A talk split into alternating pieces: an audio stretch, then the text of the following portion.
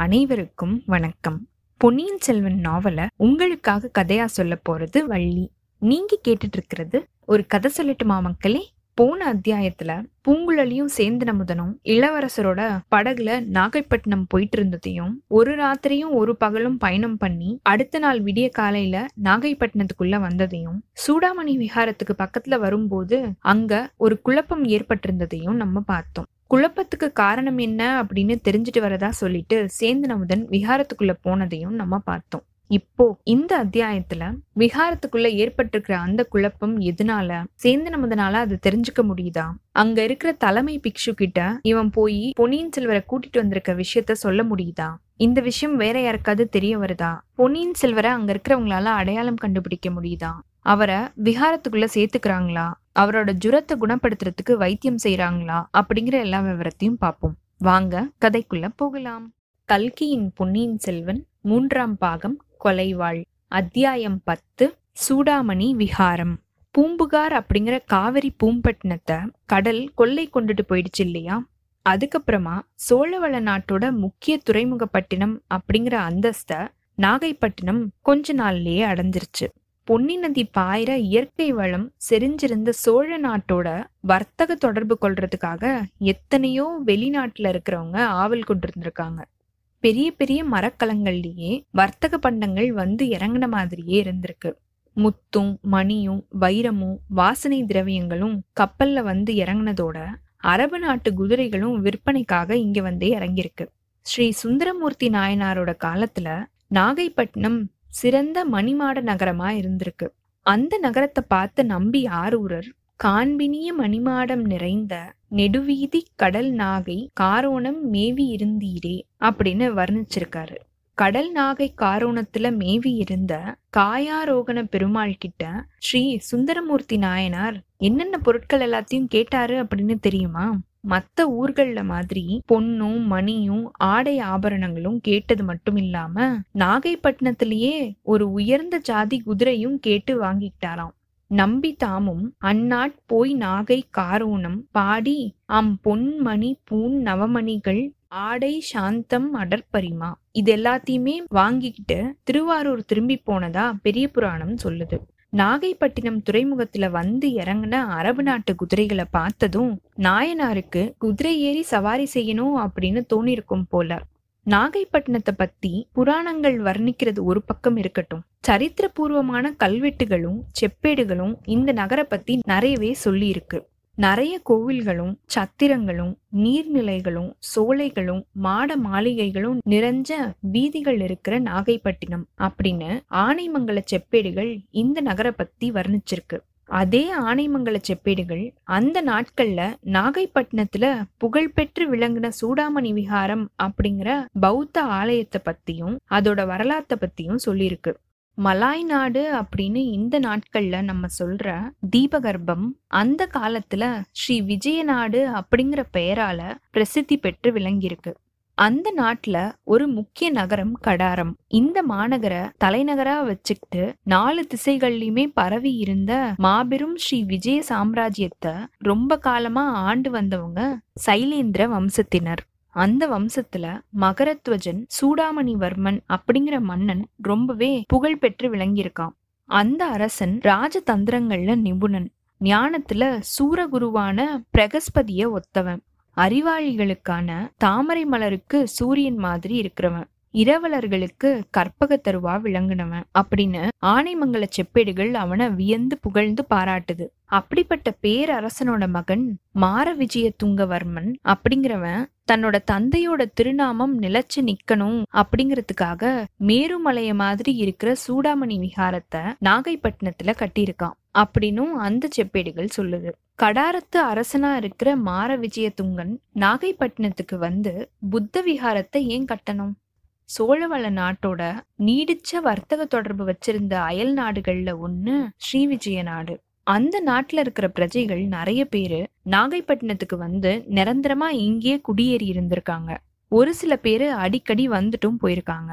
கடாரத்து அரசனும் அவனுடைய குடிகளும் புத்த மதத்தை சார்ந்தவங்க. அவங்க புத்தரை வழிபடுறதுக்கு வசதியா இருக்கட்டும் அப்படிங்கிறதுக்காக அந்த மன்னன் நாகைப்பட்டினத்துல சூடாமணி விஹாரத்தை கட்டியிருக்கான். புத்த மதத்தோட தாயகம் பாரத தேசமாச்சே அப்படிங்கிற காரணமும் அவனுடைய மனசுல இருந்திருக்கலாம். தமிழகத்து மன்னர்கள் எந்த காலத்திலயுமே சமய சமரசங்கள்ல நம்பிக்கை கொண்டவங்க. அதனால அவங்க நாகைப்பட்டினத்துல சூடாமணி விஹாரம் கட்டுறதுக்கு அனுமதி கொடுத்திருக்காங்க.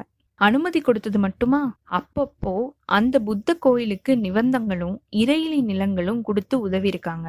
இந்த கதை நடந்ததுக்கு அப்புறமா ராஜராஜ சோழன் நாகைப்பட்டினம் சூடாமணி விஹாரத்துக்கு ஆனைமங்கலம் கிராமத்தையும் அதை சார்ந்திருக்கிற பல ஊர்களையும் முற்றாட்டாக அதாவது எந்த விதமான வரியும் விதிக்கப்படாத ஒரு இறையிலி நிலமாக தானம் கொடுத்திருக்கான். இந்த நிலதானத்தை ராஜராஜனுடைய குமாரனான சரித்திர புகழ் பெற்ற ராஜேந்திர சோழன் செப்பேடுகள்ல எழுதி வச்சு உறுதிப்படுத்தியிருக்கான். இதுதான் ஆனைமங்கல செப்பேடுகள் அப்படின்னு சொல்லப்படுது. மொத்தமா இருபத்தி ஒரு செப்பேட்டு இதழ்கள்.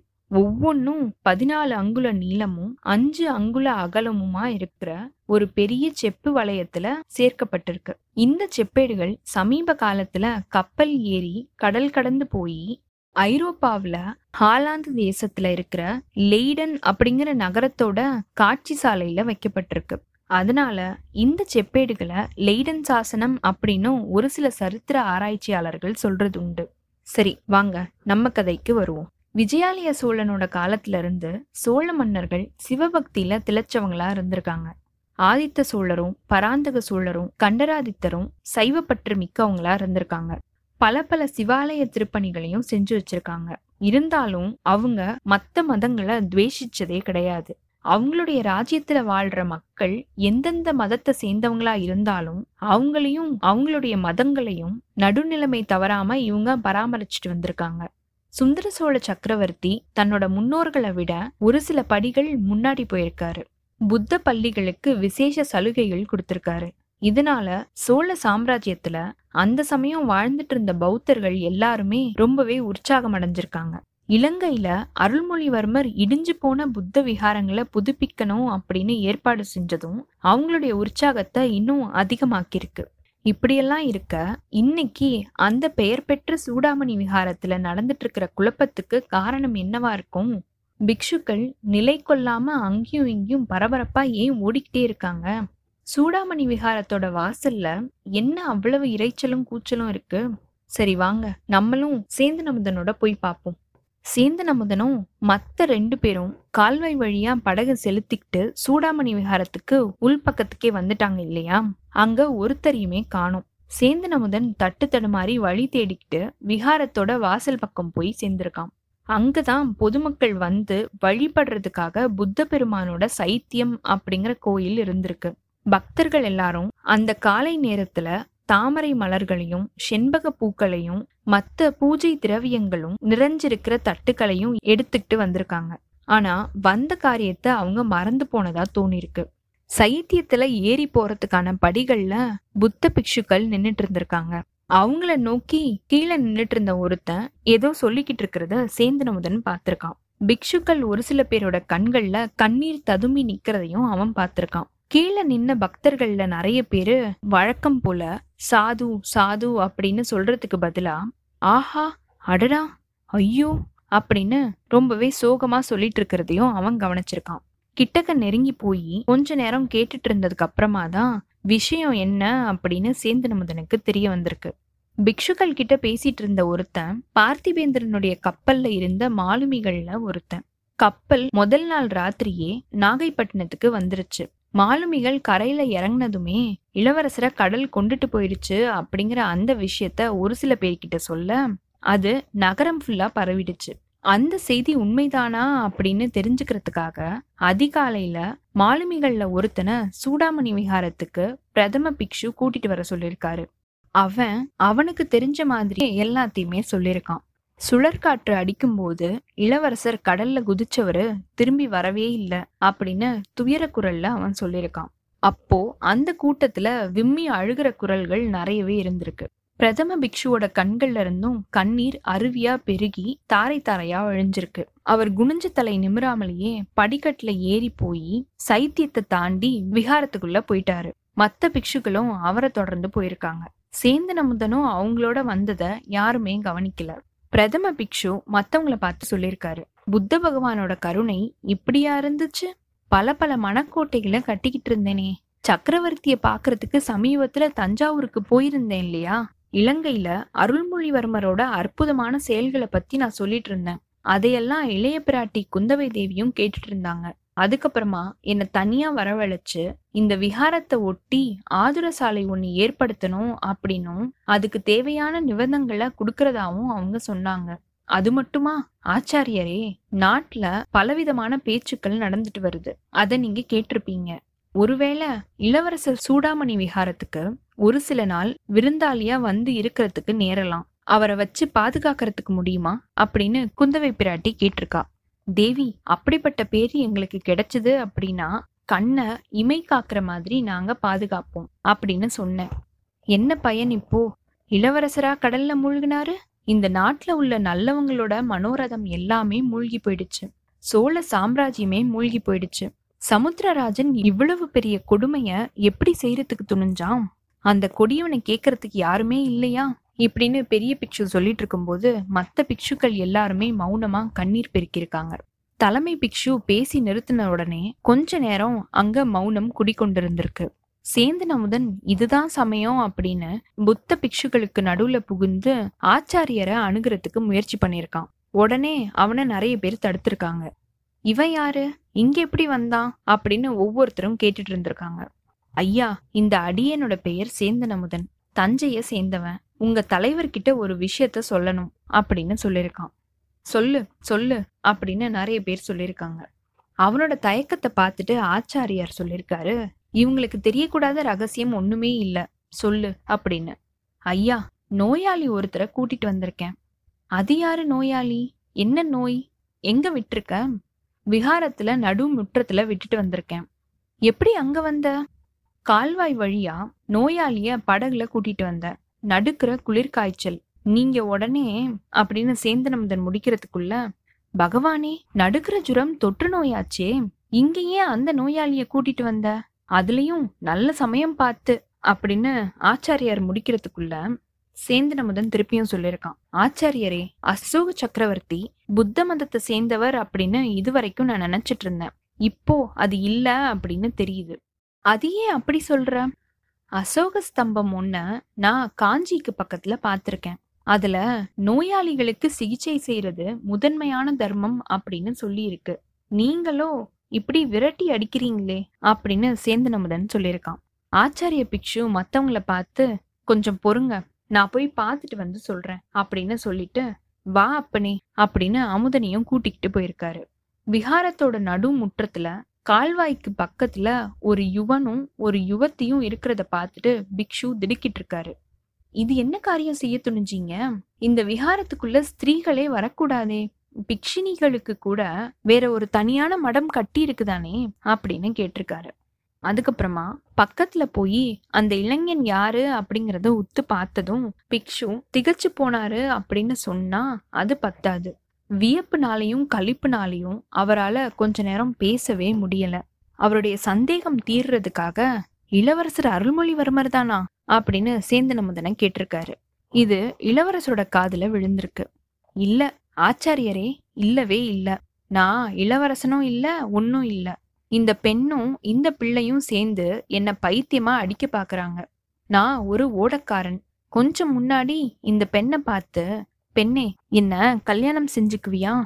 ரெண்டு பேரும் படகுல ஏறி தூர தேசங்களுக்கு போலாம் அப்படின்னு கேட்டேன். இவ ஏதேதோ பிதற்றிக்கிட்டே இருந்தா. நான் உலகத்தை ஒரு குடை நிழல்ல ஆள பிறந்தவனா. ஏழை வளைஞர்குல பெண்ணான இவ என்ன கல்யாணம் செஞ்சுக்க மாட்டாளாம். நான் சுகமா இருந்தாலே இவளுக்கு அது போதுமா? வருங்காலத்துல என்னோட மகத்தான வெற்றிகளை கேட்டுக்கிட்டு இவ சந்தோஷமா இருக்க போறாளாம். எப்படி இருக்குது கதை? உண்மையிலேயே எனக்கு பைத்தியம் பிடிச்சிருக்குதா? இல்ல இவளுக்கா? அப்படின்னு இளவரசர் சொல்லியிருக்காரு சேந்தனமுதன் ஆச்சாரிய பிக்ஷுவோட காதோட ஏதோ சொல்லியிருக்கான் அதுக்கு முன்னாலேயே இளவரசர் ஜுரவேகத்தினால நினைவிழந்துதான் இந்த நிலையில பேசிட்டு இருக்காரு அப்படின்னு பிக்ஷு உணர்ந்திருக்காரு. குந்தவை தேவி அவர்கிட்ட இளவரசருக்கு அடைக்கலம் தரணும் அப்படின்னு கேட்டதும் அவருக்கு இப்போ ஞாபகத்துக்கு வந்திருக்கு. மத்த பிக்ஷுக்கள் எல்லாரையும் பார்த்து அவர் சொல்லியிருக்காரு இந்த பிள்ளைக்கு விருஜுரம் தான் வந்திருக்கு. இவனை வெளியில அனுப்புனா இன்னும் ஆயிரக்கணக்கானவங்களுக்கு இது வந்துரும். இலங்கையில எத்தனையோ ஆயிரம் பேரு ஜுரத்தினால இறந்து போயிருக்காங்க. அதனால இந்த இளைஞனை என்னோட அறைக்கு கூட்டிட்டு போய் நானே இவனுக்கு பணிவிடை செய்ய போறேன். நடுவுல ஜுரவேகத்தினால இவன் ஏதாவது பிதற்றிட்டு இருந்தான்னா அதை நீங்க பொருட்படுத்த வேண்டாம் அப்படின்னு சொல்லியிருக்காரு. உடனே தலைமை பிக்ஷு இளவரசர் கிட்ட நெருங்கி போய் ஒரு கையினால அவரை அணைச்சு தூக்கியிருக்காரு. சேந்தன் அமுதன் இன்னொரு பக்கத்துல இளவரசரை பிடிச்சுக்கிட்டு உதவி செஞ்சிருக்கான். எல்லாருமா படிக்கட்டுல ஏறி போயிருக்காங்க. இதோ இன்னும் சில வினாடி நேரத்துல படிக்கட்டு ஃபுல்லா ஏறிடுவாங்க. கதவை திறந்துக்கிட்டு உள்ள போயிருவாங்க. அதுக்கப்புறமா கதவு சாத்தப்படும். சாத்துனா அதுக்கப்புறம் சாத்துனதுதான். அப்புறமா அவரை பார்க்கவே முடியாது. பூங்குழலி எதிர்பார்த்த மாதிரியே நடந்திருக்கு. மாடிப்படி ஏறினதும் கதவு திறந்திருக்கு. சேந்தன் அமுதனை மட்டும் வெளியில நிறுத்திட்டு தலைமை பிக்ஷு ஏதோ சொல்லியிருக்காரு. அதுக்கப்புறமா திறந்த கதவு வழியா எல்லாருமே உள்ள போயிருக்காங்க. கதவு படார்னு சாத்தப்பட்டிருக்கு. அது பூங்குழலியோட இதயம் அப்படிங்கிற கதவையே அடைச்ச மாதிரி இருந்திருக்கு. இனி இந்த பிறவியில இளவரசரை பார்க்கலாம் அப்படிங்கிறது நிச்சயமே கிடையாது. அடுத்த ஜென்மத்திலேயாவது அப்படி ஒரு பாக்கியம் தனக்கு கிடைக்குமா? இந்த மாதிரி யோசிச்சுக்கிட்டே இளவரசர் மறையிறத பார்த்துக்கிட்டே நின்றுட்டு இருந்திருக்கா பூங்குழலி. இத்தோட இந்த அத்தியாயம் நிறைவு பெற்றதுங்க. அடுத்த அத்தியாயத்துல பூங்குழலியும் சேர்ந்து அமுதன் ரெண்டு பேர்கிட்டேருந்தும் விடை பெற்றுக்கிட்டு போன வந்தியத்தேவன் பழையாறைக்கு போய் சேர்றானா? போற வழியில அவன் சொன்ன மாதிரி ஒரு கொல்லுப்பற்றையில குதிரையோட குழம்புக்கு கவசம் செஞ்சு போடுறானா? வழியில வேற என்னென்ன விஷயங்கள் எல்லாம் அவன் தெரிஞ்சுக்கிறான்? அவன் போற வழியில அவனால பழவேற்றையரை சந்திக்க முடியுதா? பழையாறைக்கு போய் சேர முடியுதா? அப்படிங்கிற எல்லா விவரத்தையும் பார்ப்போம். உங்களுக்கு இந்த எபிசோட் பிடிச்சிருந்ததுன்னா லைக் பண்ணுங்க. உங்க ஃப்ரெண்ட்ஸ் எல்லாருக்கும் ஷேர் பண்ணுங்க. கண்டினியூஸாக எங்களுக்கு உங்கள் சப்போர்ட் கொடுத்துட்டே இருங்க. எங்களோட சேனலை சப்ஸ்கிரைப் பண்ணுங்க ஃபாலோ பண்ணுங்க. அடுத்த அத்தியாயத்துக்காக காத்திருங்க. அனைவருக்கும் நன்றி வணக்கம்.